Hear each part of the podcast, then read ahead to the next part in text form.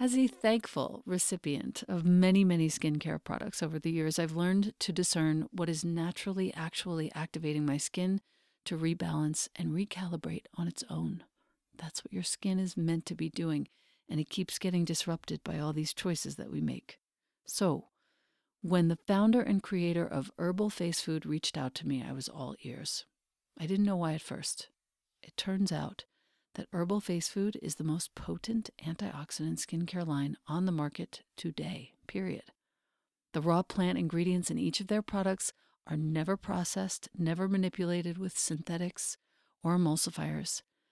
These anti aging botanicals are combined with the most precious plant concentrates, and they have changed my skin. Here's how I'm going to talk about two of the products the Herbal Face Food serums and the cream. The serums contain powerful phytoenzymes and antioxidants. These are activated and infused into your tissues. They hydrate and increase the resiliency of your skin, and they feel like they're plumping up your face. I use Serum 1 daily. I use Serum 2 when I'm tired and I need extra firming for my skin. And I use the X, which is also known as the Cure, for a small patch of rosacea that flares up every now and again, which you cannot see because of these products. When you feed your skin with herbal face food, you will feel real live ingredients at work.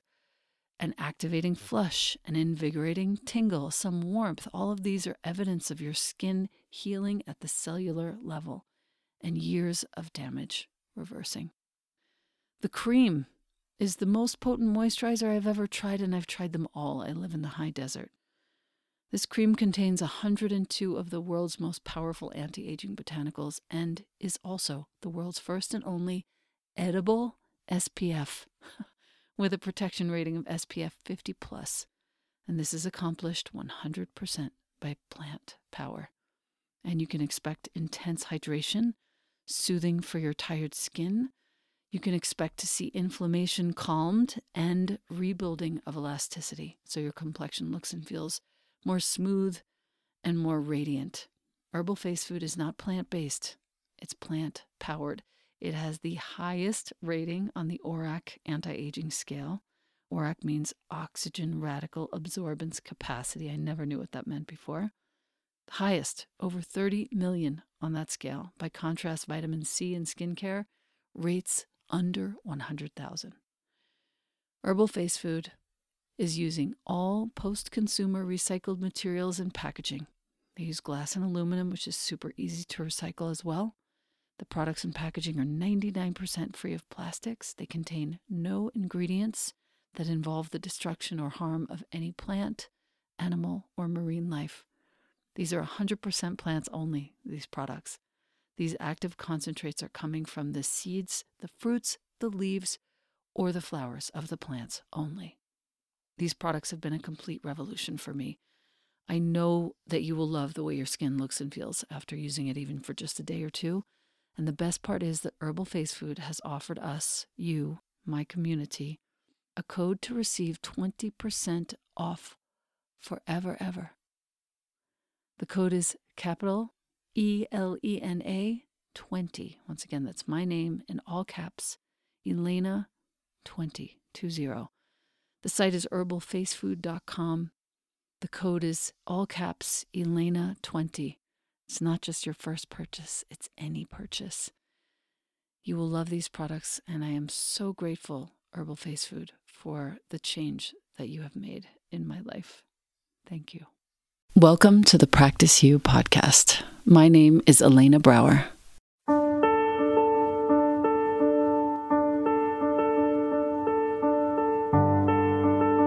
Let's dive into today's conversation regarding life's myriad transitions and how we refine our responses in our relationships, our wellness, our households, our work, and in our practices. You are invited to learn and love and listen with me. Welcome to Practice You.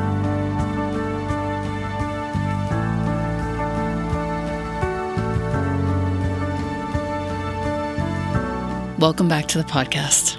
I have a very special guest today. This is a teacher whom I have admired for some time, who is teaching in the very same uh, circles in which I have been studying for the last three years. So this has particular meaning to me, this particular guest. Her book is called Luminous Darkness. Her name as an author is Deborah Eden Tull, but she prefers to be called Eden. And I would like to tell you a little bit about her while I welcome her to the podcast. Eden, welcome, welcome, welcome. I'm truly grateful to be here with you. Thank you. Yeah. Mm, thank you so much. Um, you are the founder of Mindful Living Revolution. So, our listener, if you want to go look for her right away, if you're busy with your thumbs on your phone and you want to go to Instagram, go to Mindful Living Revolution on Instagram. That's two L's in there. You're the founder of Mindful Living Revolution. You're an engaged Dharma teacher. You are a public speaker, author, and activist. I hope I can grow up and be all these things. You've spent seven years as a Buddhist monk at a silent Zen monastery, which was where? Can you tell us? In the Western Sierras in California. Oh, nice. Wow. Wow. You now offer retreats, workshops, consultations internationally. You teach Dharma intertwined with post patriarchal thought and practices, resting upon a lived knowledge of our unity with the more than human world. You have other books, and they include our listener, are you listening? Relational Mindfulness, which is a handbook for deepening our connection with ourselves, each other, and the planet. I can't wait to sink my teeth into that one. The Natural Kitchen is your other book, your guide for the sustainable food revolution.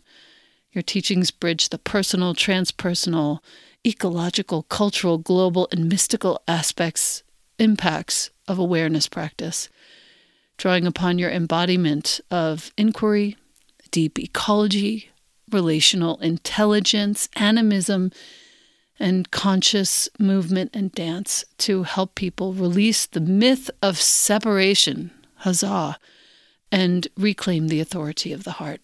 You are also, notably, a teacher of the work that reconnects, created by Buddhist scholar Joanna Macy, her whole body of work that was created to transform uh, our pain and love for our world into compassionate action. This is the core of engaged Buddhism.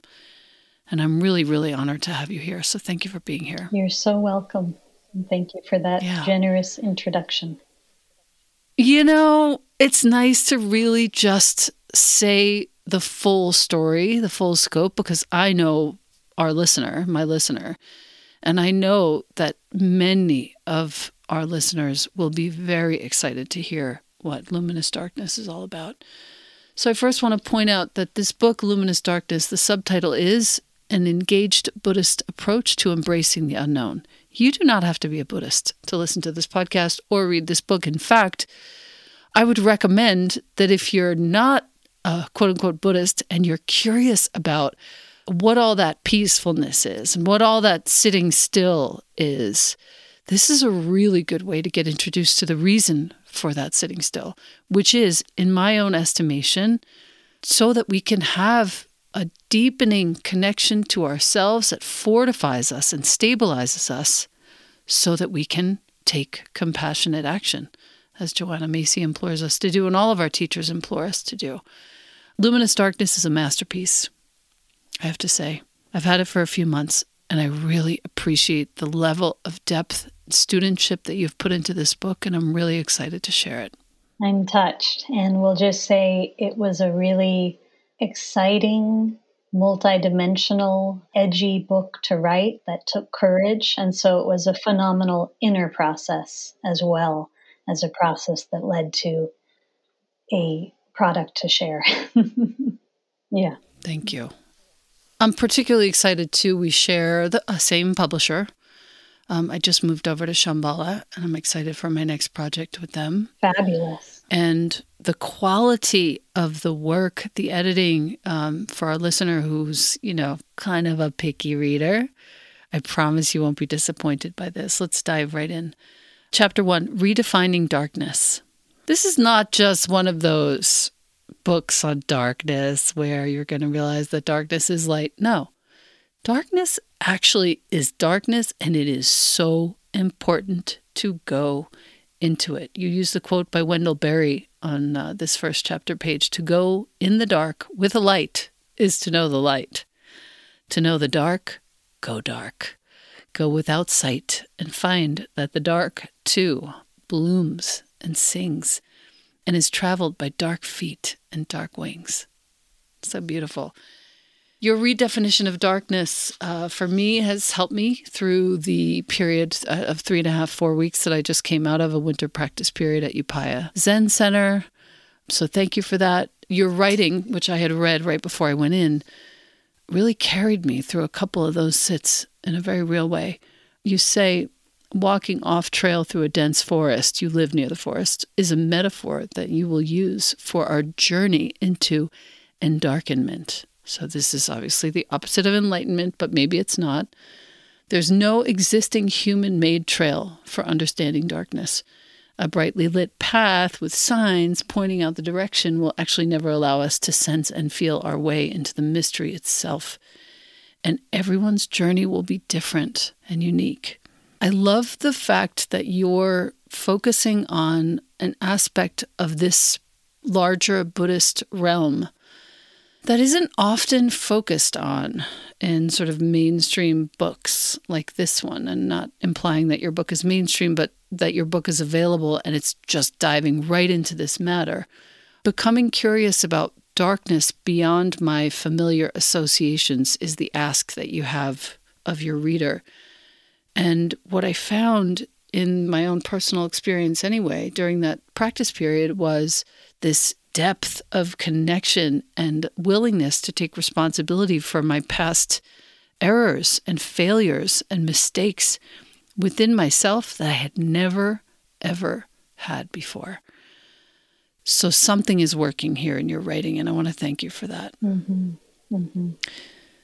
You have four points on page 17 our awakening through embodiment and earth connection, the restoration of our ability to see clearly with the heart by surrendering to receptivity and taking responsibility for the lens through which we are perceiving. Thirdly, the reclamation of our true nature or original consciousness by releasing hierarchical perception. There are two more. These are the five aspects of embodied meditation and spirituality. Number four, the deepening of our relationship with ourselves and others, and our intercommunicative relationship with nature, the visible and invisible. Um, this endarkenment, it does invite us into a collaborative spirit that I've never felt before. And finally, number five, the willingness to meet all life, including shadows, with fierce compassion. Where did these come from, dear Eden? What is going on here? This is there's so much wisdom in one page. I can barely stand it. Every page is folded and underlined. so I want to begin by just naming how much I've always appreciated the most simple inquiry in Zen through what lens am I perceiving right now? Through what perception lens am I perceiving right now? And a practice of being curious about our perception lens so that we can step back into a more spacious, I would say more endarkened, clear seeing. Um, what's pointed to in Zen often as original consciousness, consciousness free of the perception lens of the overlay of judgment, hierarchical perception, bad, good, higher, lower, like that. We all know that aspect of the mind, the conditioned mind, well. And what I'm sharing, the first part that you spoke about with the metaphor of the forest, is really inviting people to celebrate and to lean into in these times as an ally the kind of receptivity and deep listening that exists within us beyond the labeling and categorizing of the conditioned or rational mind of the left brain. And that's a really popular perception lens in today's world. and so at points in the book, I'm comparing our fixation with light. Uh, with our fixation with rational mind and this tendency to label and want to understand life rather than drop into the darkness as we do, traveling through a forest with no set path, and listening with our whole bodies, uh, tactile listening, thinking of meditation as listening to life as it unfolds moment by moment. And I believe that both for the spiritual path, which is about moving through the unknown, and the collective journey that we're navigating now because we're facing the collective unknown in a much more palpable way than ever before this reorientation, which is more of a remembering uh, tools we already have inside, an inner compass we already have access to, it's really, really important. So you ask where this came from. and um, I talk in the book about how I've always been uh, simply deeply inquisitive and curious myself. I've always been on the spiritual path, as many listeners perhaps you can relate to as well when I was a kid, I uh, had a game I used to play, and it just made sense to me to close my eyes and to imagine that my entire body was an ear, and that my entire body had the capacity to just listen to vibration, to subtlety, to sound. Uh, to energy. And when I established a formal meditation practice and came to Zen when I was about 18, I recognized the value and importance the wisdom of that game I played when I was a kid because it was so much about recognizing darkness as a great teacher of deep listening and this return to a kind of relational intelligence that occurs when we show up to life as our meditation. You know, sitting there in those 40 minute longer sits, facing myself for the first time in a long time, you know, for an extended period when that was like the fourth of those sittings that day. And remembering these words in your book about the darkness as uh, not just a tool, but a place, like a real destination, really helped me. The unconscious biases that you talk about, I'm on page 21 now. Um, these biases that we carry that we think we've come up with ourselves, that we think the good ones we've come up with ourselves and the shitty ones have been, you know, placed into us. It's so hard to get rid of them.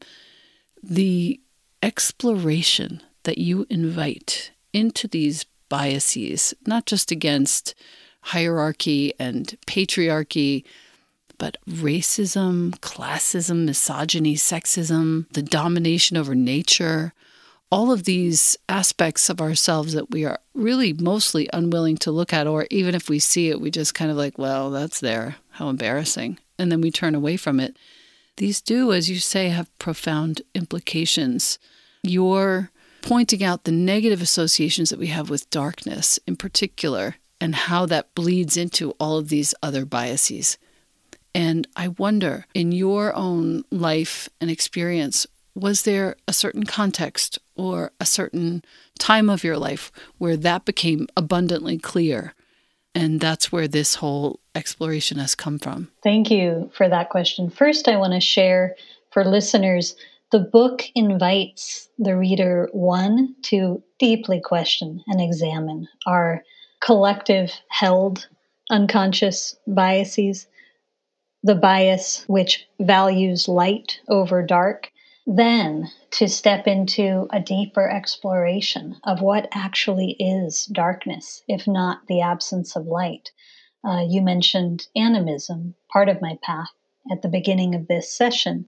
And animism recognizes that everything in life, in nature, carries consciousness. Those things that we see in physical form, like the tree I am looking out at my window at, and things we can't so much see. The visible and invisible realm, both light and dark, carry consciousness. So when we go beyond the biases we're associating darkness with, the definition in the Merriam Webster dictionary being the absence of light, and then look at all of the major repercussions of that, that one's higher, one's lower.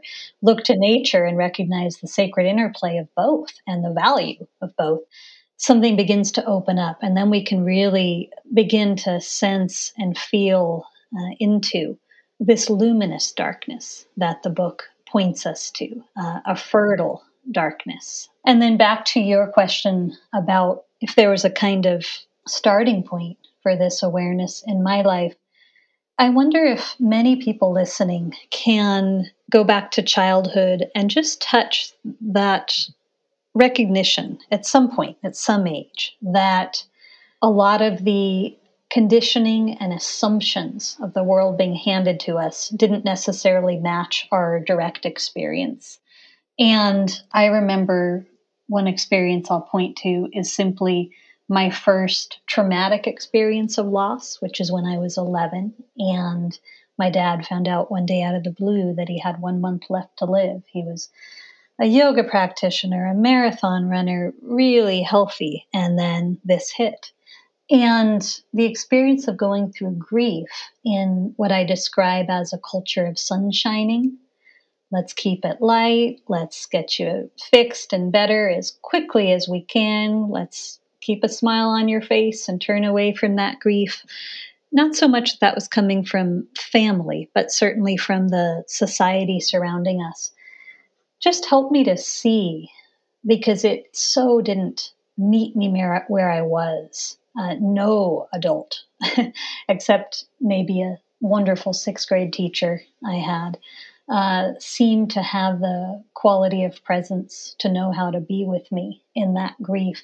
It just began to teach me that I needed to look within and really reckon with the fact that given traumas I experienced directly after that as well, dark times, dark emotions, uh, the intensity of the human experience, the intensity of the social justice work I witnessed my whole life through my mom, that it wasn't a whole world of sunshining existed that was trying to push away darkness and that was trying to keep us quote unquote comfortable, keep things light, keep things surface. And I simply couldn't um, digest that. It wasn't true for me. It wasn't helpful. And as I came to my own uh, committed meditation practice and felt the biggest relief in the world that here in meditation I could finally welcome all the full spectrum of light and dark within myself and the world, the full spectrum of emotion, not categorizing this as positive, this is negative, this is a demon. Is it really, or is it a sacred messenger about to transform you and empower you? So I got to, through meditation and my own personal journey, really wake up to the vitality and uh, beauty and sacred teachings of darkness alongside the teachings of light. So, just for the record, I'm certainly not dissing enlightenment. It was the pursuit of enlightenment that um, inspired me on the path, but invoking something more in a world that seems to have become very imbalanced the imbalance between yin and yang, sacred feminine, sacred masculine, restoration and productivity or doing. we apply this productivity and doing to everything. Um, yep. You with me? Yeah. Yeah. A hundred percent. You actually included a piece of the song of the Jewel Mirror Samadhi, which is something that we chant in liturgy at Upaya. And uh, I thought I would say it here light and darkness are a pair, like the foot before and the foot behind in walking. Each thing has its own intrinsic value and is related to everything else in function and position. So I'm simple. so happy to read that. And so simple. So powerful. yep. Yep. It's really nice to see it contextualized like that. And then when we were chanting it when I was there, it was just like, yes, this is not just some chant and a bunch of words. This means something to me. Yes. You know? Yes. Part two of the book is called Fruitful Darkness in the Realm of Emotional Intelligence. I assume you've read uh, Roshi Joan's book, Fruitful Darkness. Yes. It's one of the best. I'm with you. All of one her of writings. Best. yeah, all of her writings, exactly. Our listener, in case you missed that, Fruitful Darkness is the name of Uh, my teacher's book, Roshi Joan. That is well worth reading if you want to grab it along with this one. Page 55 on fierce compassion, remembering the sacred partnership of light and dark. It is by staying present, quote, to what is that we find a freedom far greater than the utopia we are seeking. It is by staying present to what is that we find a freedom far greater than the utopia we are seeking. We can stand in unity with ourselves and one another, offering the fierce compassion that says, I am here with you, no matter what. And we can feel our grief together. Also, this statement has been a guiding principle for me. I'm just going to quote it in a post, mostly for myself to remember that unity with ourselves by staying present to what is, especially when it's really hard. Somebody's really sick. I have friends who are going through like really gnarly divorces right now. My capacity to stay present to what is, even in the face of a friend's hardship, actually helps them to do the same. My level of presence helps them to say, okay, I have to collect all this information. I have to put it into a Google Doc for the judge. You know, like the facts remain the facts and they don't become these giant, blown out emotional occurrences because one person in the room is being able to stay present to what is. And it doesn't feel comfortable, but the presence is the practice. And I thought I would inquire with you as to has there been anything in the sort of recent or during the writing of this book, aside from the death of your father when you were such a young girl, that compels this understanding and drives this beautifully wrought paragraph? My first response is always. I feel that the human experience each and every day requires that understanding, that fierce compassion, is a needed ally throughout our entire human journey. And there are so many examples I could use, and also want to just underline passionately as you were talking about presence being contagious and that presence is a transmission, that just one of us uh, being willing to ground in presence uh, offers an invitation into shared presence from anyone around us. I had the opportunity to spend last month, the month of January, as resident teacher in Big Sur at a place called the Esalen Institute. And we experienced the major California storms, and it was intense and dramatic, and also the magnitude of witnessing nature's might directly was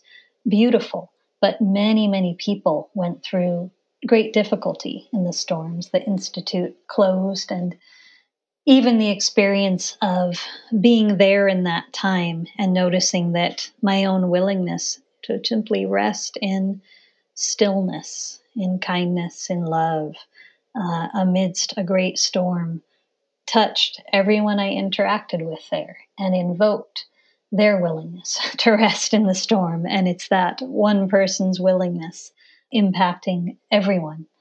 And I'll also share, you know, in the book, I talk about one particular life experience of getting bit by a tick when I was at the monastery. I think this one's useful because so many people are navigating Lyme or other mysterious illnesses or long COVID or whatever it is. It's an age of mysterious illness. And we need to talk more about the spiritual teachings of mysterious illness and how to find one's uh, fierce compassion through those experiences. And for me, it really was what ended up being about a 10 year period of energy being up and down and what used to be defined as my familiar self or familiar energy or body being uh, truly gone. and the freedom of that was to get to simply surrender to being with what is as it is, which is meeting life with love in this moment, and which is thus receiving the medicine of love in the moment it's needed. As long as we're resisting, we're pushing away, we're pitting this moment through our imagination against another uh, better destination, we're not able to directly access the love that actually infuses our being. all the time. We're turning away from it. We're not receiving the medicine of it. We need that medicine desperately now. So I teach people to really find the balance between both the gentle compassion, sometimes the metaphor of the soft, open hand of receptivity, of listening, and on the other side, Manjushri's sword, which cuts through yes. illusion. It's yes. powerful um, ally. And you know, the last thing I'll say is even coming home from a leading retreats and assisting family through a really tender, raw time recently.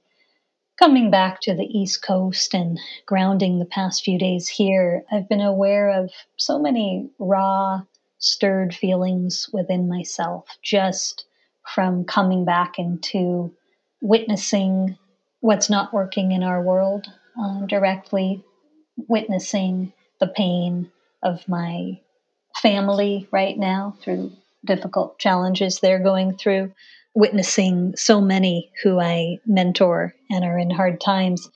The beauty is, and the peace is, that fierce compassion is a field that we can experience as holding us all the time and calling us forth all the time. And so the difference between going through this human experience with or without that, it's yes. uh, tremendous. Thank you, Element, for sponsoring the Practice You podcast. We have been personally using Element for well over a year. Element is spelled L M N T. Elemental electrolyte salts that have completely changed the game around my house. Every night before bed, James and I split a packet. Helps us sleep, helps us get good solid rest, and helps combat fatigue, muscle pain, fogginess, irritability, even. Did you know that your cells need electrolytes for optimal function? And if you're struggling with any of those things, you might just be deficient in electrolytes. They facilitate hundreds of cellular functions in your body, including nerves, hormone regulation, nutrient absorption, fluid balance. Element contains 1,000 milligrams of sodium, 200 milligrams of potassium, and 60 milligrams of magnesium. No artificial anything in here, no sugar, no nothing. My favorite flavors, as I said, orange watermelon and the chocolate caramel in hot water is just incredible. Element comes in tiny single serving packets you can carry with you wherever you go. They're great on planes as well. With my link, you get a free sample pack with any order so that you can try all the flavors.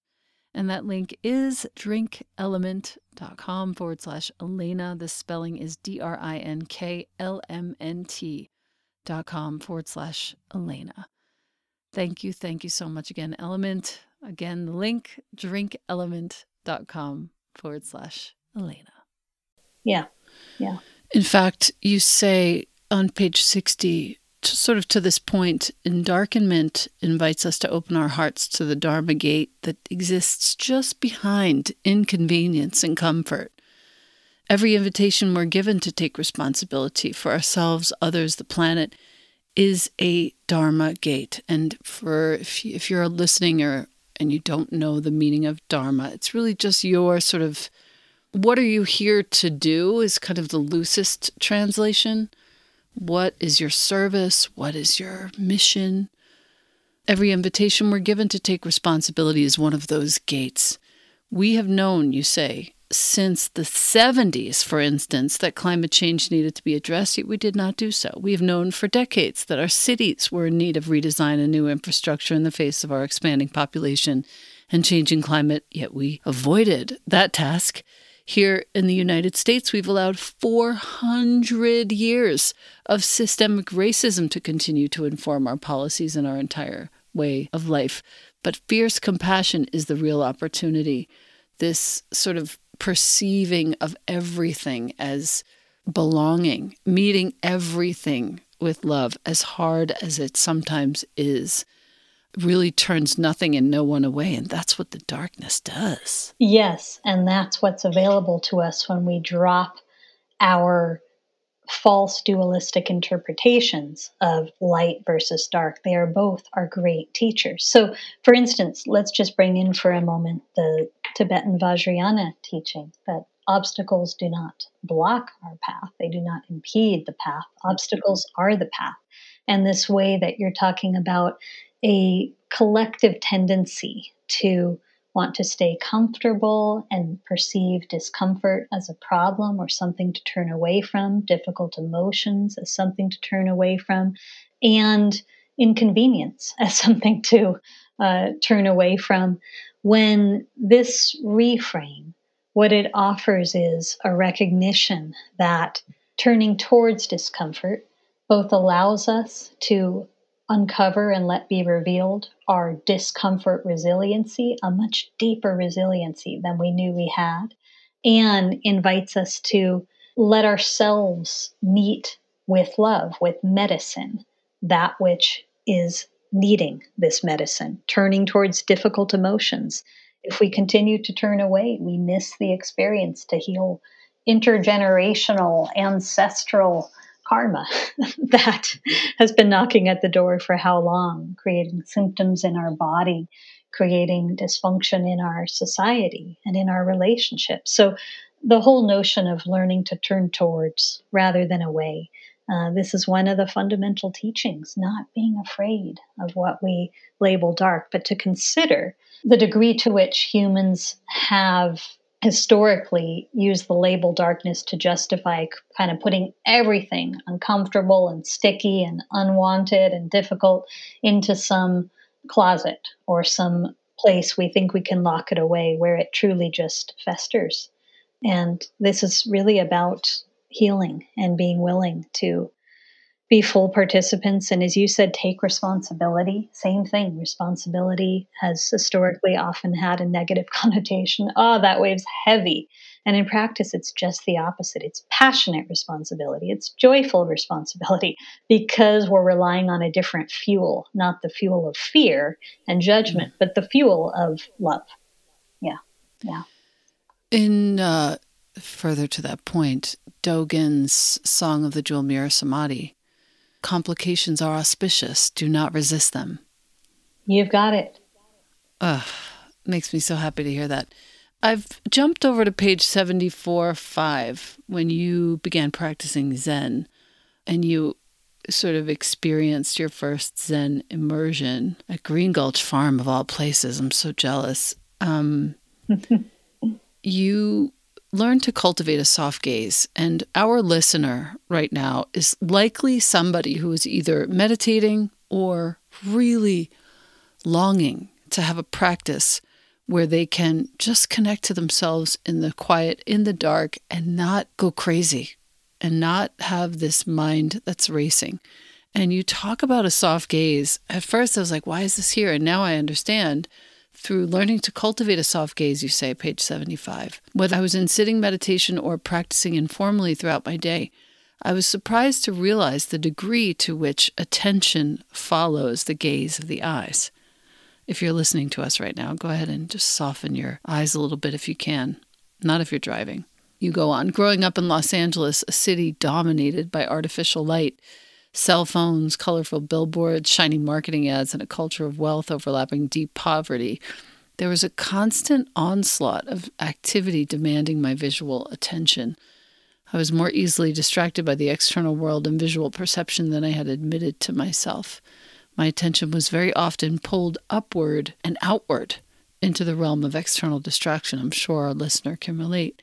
In other words, I was often not settled or anchored within my body but caught up in the stories of my mind. I had received praise for my intellect and good judgment, but nowhere in my schooling, this is so important, had I been taught to be fully present in my body, where I could access a deeper and wiser source of intelligence. You go on to say, finally, the soft gaze invited me into a refuge of stillness that existed beyond judgment and labels. In the twilight temple of meditation, there was permission to set aside the assumptions of my inner narrative. There was room to feel the deeper undercurrents of my experience. If that's not a sales pitch for meditation, I don't know what is. it's so beautifully wrought, and there isn't really a way out of the artificial, distracting presences until we can just soften where we are inside of ourselves. And that gaze has everything to do with it, I think. Yes. And it is foundational to having a meditation practice. And I think of this as living life as our meditation. Uh, sitting is just the formal aspect of practice.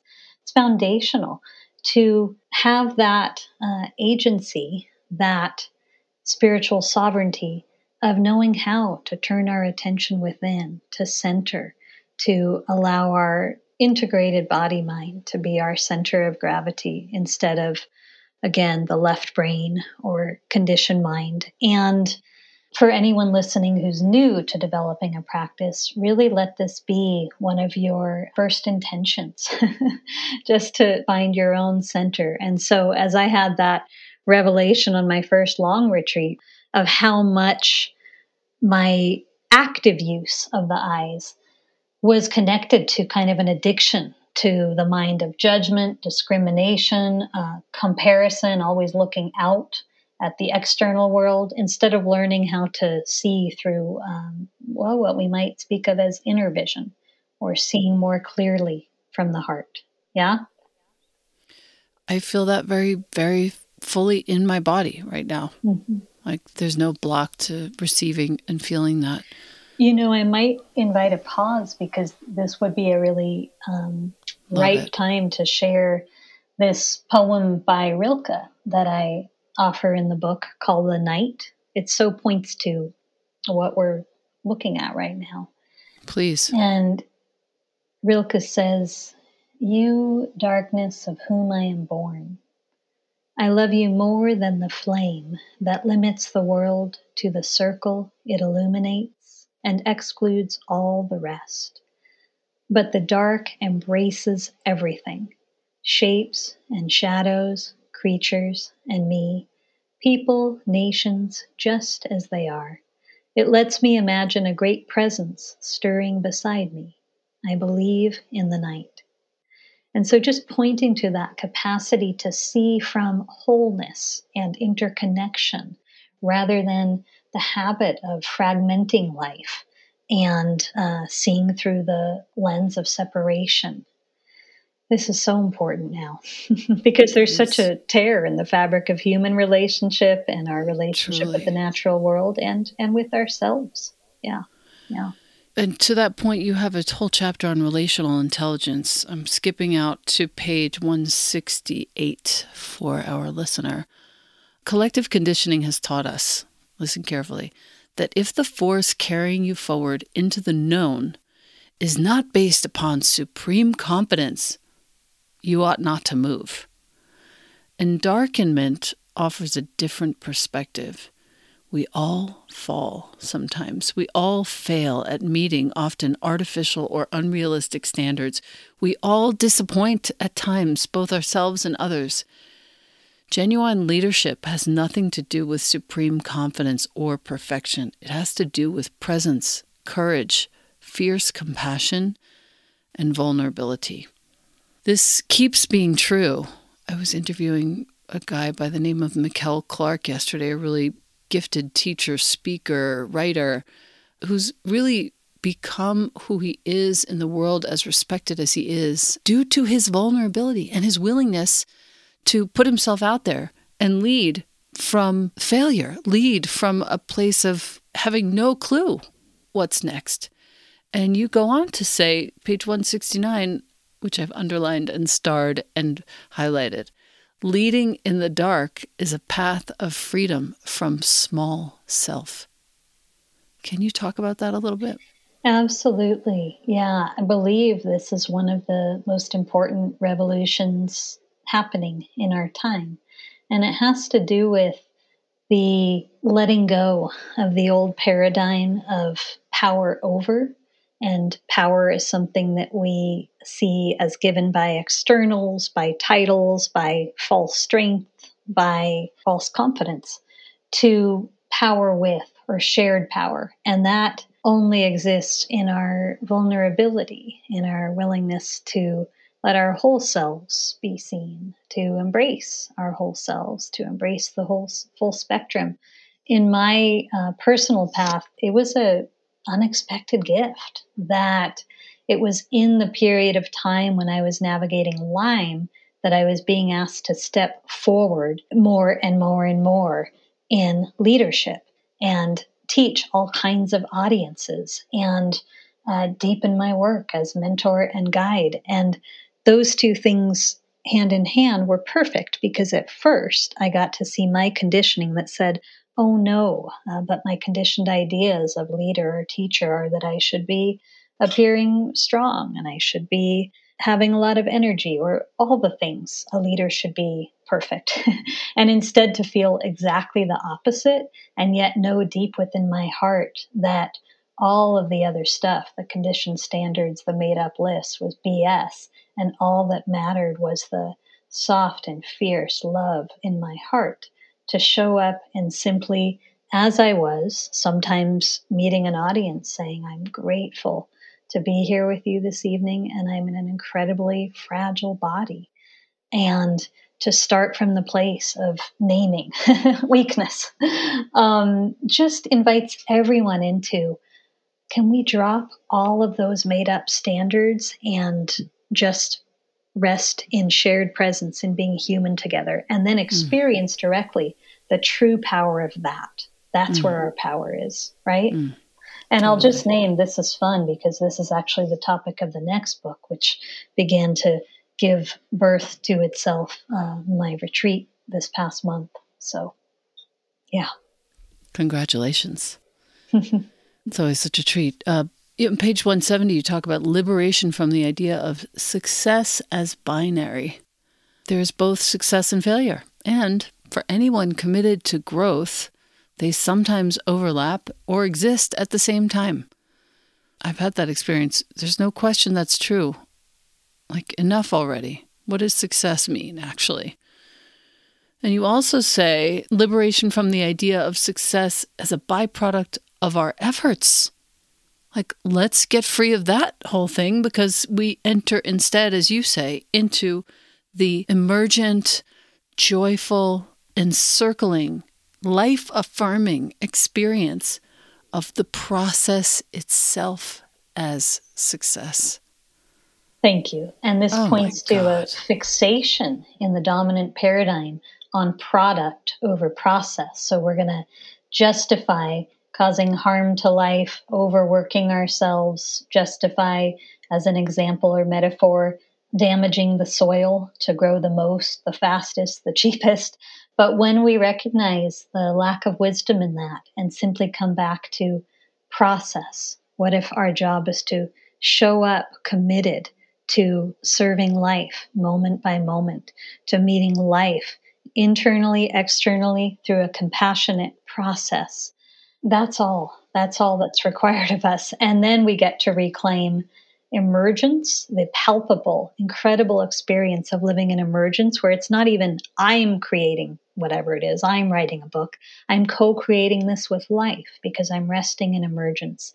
And I'm not being weighed on by that binary of success, failure because I am so committed to and experiencing the gift of the unfolding process of life. And, and just for any doubtful listeners, you know, if we look, for instance, to organic farming as metaphor, we get to see that, oh, yeah, and the healthiest plants and the healthiest soil comes from dedication to process anyway.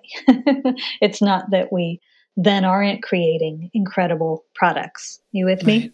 Totally, 100%. I'm a very diligent student of Wendy Johnson and gardening at the Dragon's Gate. So, yeah. I, I got to uh, learn from Wendy when I was a farm apprentice at Green Gulch all the uh, way back in the, oh, 80s, 90s. 90s, yeah, 90s. Yeah. Okay, good. And just to note for listeners, uh, there are a couple trainings that I offer six month and year long for leaders and facilitators and community activists. And just to note, we're all called to be leaders in this time. It doesn't necessarily point to professional role of leadership when I say that word, but there are two incredible trainings that are about really dismantling our notions of what leadership is and success is and confidence is from this binary place and dropping into a much deeper, more authentic understanding of power and shared power.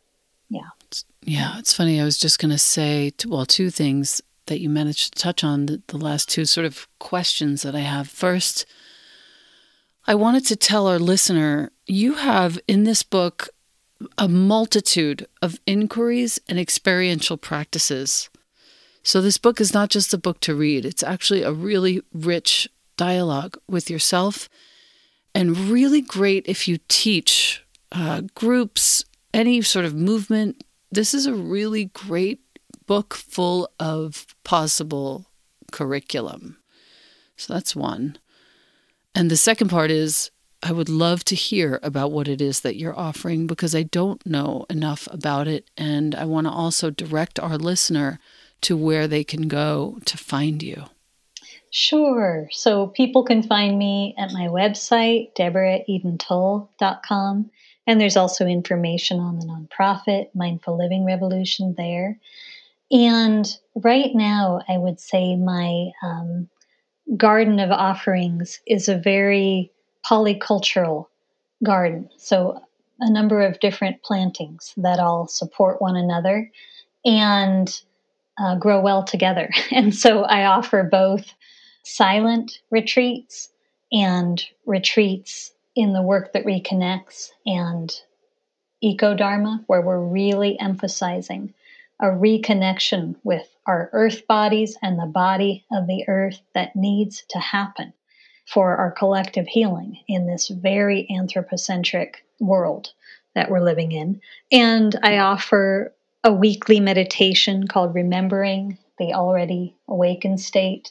My Sangha is no surprise called the Fierce Compassion Sangha, and it's a phenomenal global community of people practicing uh, all over the world. And because my second book was about relational mindfulness, I would say that one of my gifts and something I emphasize in many of my offerings are these practices that allow us to remember our already existing intimacy, allow us to connect in Kalyanamitta or spiritual friendship in a really profound way, even when we meet on Zoom.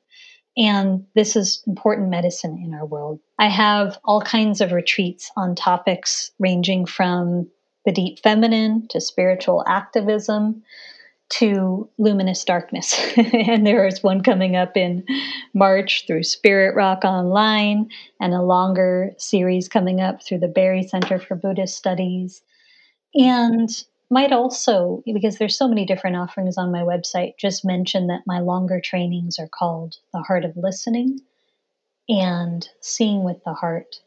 And lastly, next year, I will be launching a spiritual activist training with Kaira Jewel Lingo and Konda Mason through the Barre Center for Buddhist Studies. So, people who are interested, that will be a four month program, and you can keep an eye out for that yeah.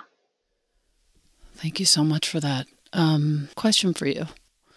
When our listener refers to you, or when I refer to you in the podcast notes, would you rather be referred to as Deborah Eden Tull or just Eden Tull? Thank you. You know, I think it's helpful to use my first name uh, at the beginning so people right. know where to find me and how to find my website. Of but everyone course. just tends to call me Eden. You could even just call me that afterwards. Cool. Great. yeah. Yeah. Eden, it shall be. I want to thank you so much for the thorough education that you have offered myself and our listener today. I don't really have the words to say how much it means to me to have all of these different ideas be somehow put together in one piece of writing and then sent to my doorstep to consider for the podcast, only to realize that this is like the answer to several million questions that I've had for the last three years about Buddhist practice. I'm so grateful to you. I'm so grateful to the folks at Shambhala for supporting the work and for sending it to me. And uh, grateful to our listener, too, for sticking with us and committing you've committed to yourself. You've committed to a practice. You've committed to the heart of listening, as Eden just said. And that's something. It's not a small thing. So thank you for that. Thank you, Elena, and everyone listening. And just want to name you referred to the book as something inviting a dialogue with readers. And so I appreciate you for this dialogue and this dialogue with listeners. And we need to be in really deep embodied dialogues with one another as well as with the natural world in these times. And so, yes. thank you for what you're doing, Elena, to mm. support that. Yeah. You're most welcome. Yeah. Really wonderful to meet you. I feel really lucky. Thank you. I do too.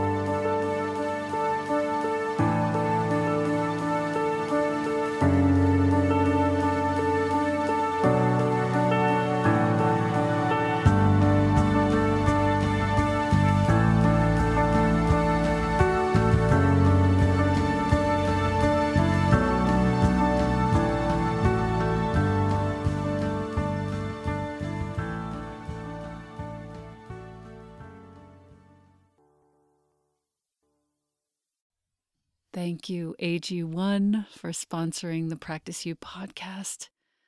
My listener, you've been hearing me talk about AG1 for some time. I think I've been taking it daily for almost three years. 75 high quality vitamins, minerals, whole food sourced superfoods, probiotics, and adaptogens in one scoop in the morning. The best way to start your day supports your gut health, your nervous system, your immune system, your energy, recovery, focus, and longevity, the conversation of the moment. The taste is delicious. It's suitable whether you eat keto, paleo, vegan, dairy free, or gluten free. It contains less than one gram of sugar. No nonsense in here at all. It's a multivitamin that your body will actually absorb. If you are wanting to make an investment in your health and longevity, AG1 costs you less than $3 a day, far less expensive, and definitely less time consuming than many different supplements. Reclaim your health, arm your immune system with convenient, delicious daily nutrition. And since you listen to the Practice You podcast, Athletic Greens is giving you a free one year supply of immune boosting vitamin D and five free travel packs with your first purchase. All you have to do is go to athleticgreens.com forward slash Elena. Once again, that's athleticgreens.com forward slash E L E N A. Take ownership of your health, my listener. And thank you, Athletic Greens and AG1.